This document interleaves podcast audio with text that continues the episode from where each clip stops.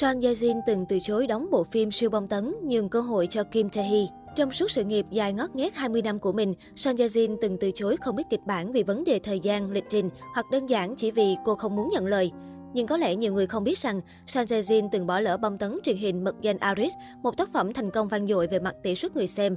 Mật danh Aris là bộ phim hành động ra mắt vào năm 2009. Thời điểm này, Sanjay Jin vẫn còn bị đánh giá là một ngôi sao kém duyên với truyền hình, khi phần lớn những bộ phim thành công của cô đều thuộc địa hạt điện ảnh.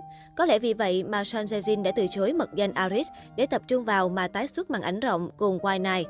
Và đáng tiếc thay, White Night chỉ đạt chưa tới 1 triệu người xem khi ra rạp. Trong khi đó, mật danh Aris trở thành bom tấn truyền hình hàng 2009 khi được đầu tư kinh phí lên tới 20 tỷ won, đạt tỷ suất người xem từ 25,4 đến 41,8%, con số mà khó có phim hàng nào bị lại được. Sau khi Son Ye Jin từ chối vai chính, ekip mật danh Aris đã nhanh chóng tìm được một mỹ nhân đình đám không kém phần, Kim Tae Hee.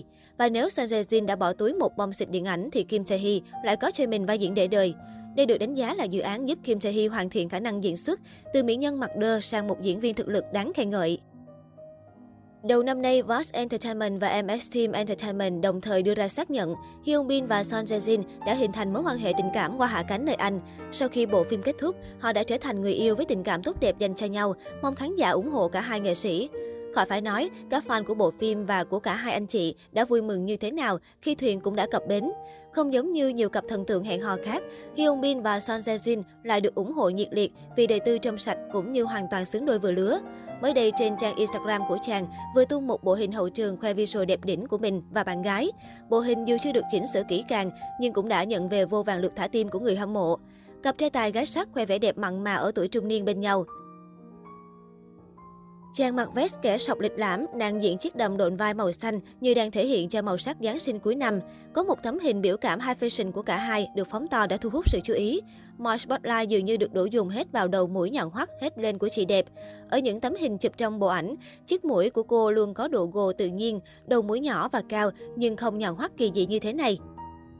Nghi vấn đội ngũ ekip đã quá ưu ái góc chụp này mà đã tấy máy chỉnh sửa quá đà. Nhắc đến Ngọc Nữ sở hữu đường nét được đánh giá là quốc bảo nhan sắc của Hàn Quốc, chắc chắn không ai có thể sáng ngôi của chị đẹp Son Ye Jin. Ở tuổi U40, Son Ye Jin vẫn khiến công chúng phải ca ngợi bởi vẻ đẹp thánh thiện và trẻ trung của mình. Thậm chí, nhan sắc của cô ở thời điểm hiện tại không hề có dấu hiệu lão hóa do tuổi tác, mà vẫn vẹn nguyên nét thơ ngây dịu dàng của tình đầu quốc dân từ thời The Classic của gần 20 năm về trước. Cô cũng là một trong những nhan sắc tự nhiên hiếm có đạt chuẩn tiêu chí nhan sắc của các chuyên gia phẫu thuật thẩm mỹ xứ Hàn.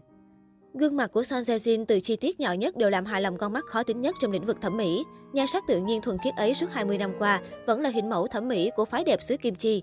Mũi của người châu Á đa phần bị tẹt hoặc có đầu mũi hơi to, nhưng Son Ye Jin lại khác. Mũi của cô không quá cao nhưng lại rõ sống mũi, đầu mũi thân gọn hài hòa với gương mặt trái xoan dịu dàng. Rất nhiều cô nàng xứ Hàn, có khi cả idol K-pop phải nhờ cậy dao kéo mới có được sống mũi cao thân gọn, còn của Sanjay Jin thì tự nhiên tuyệt đối.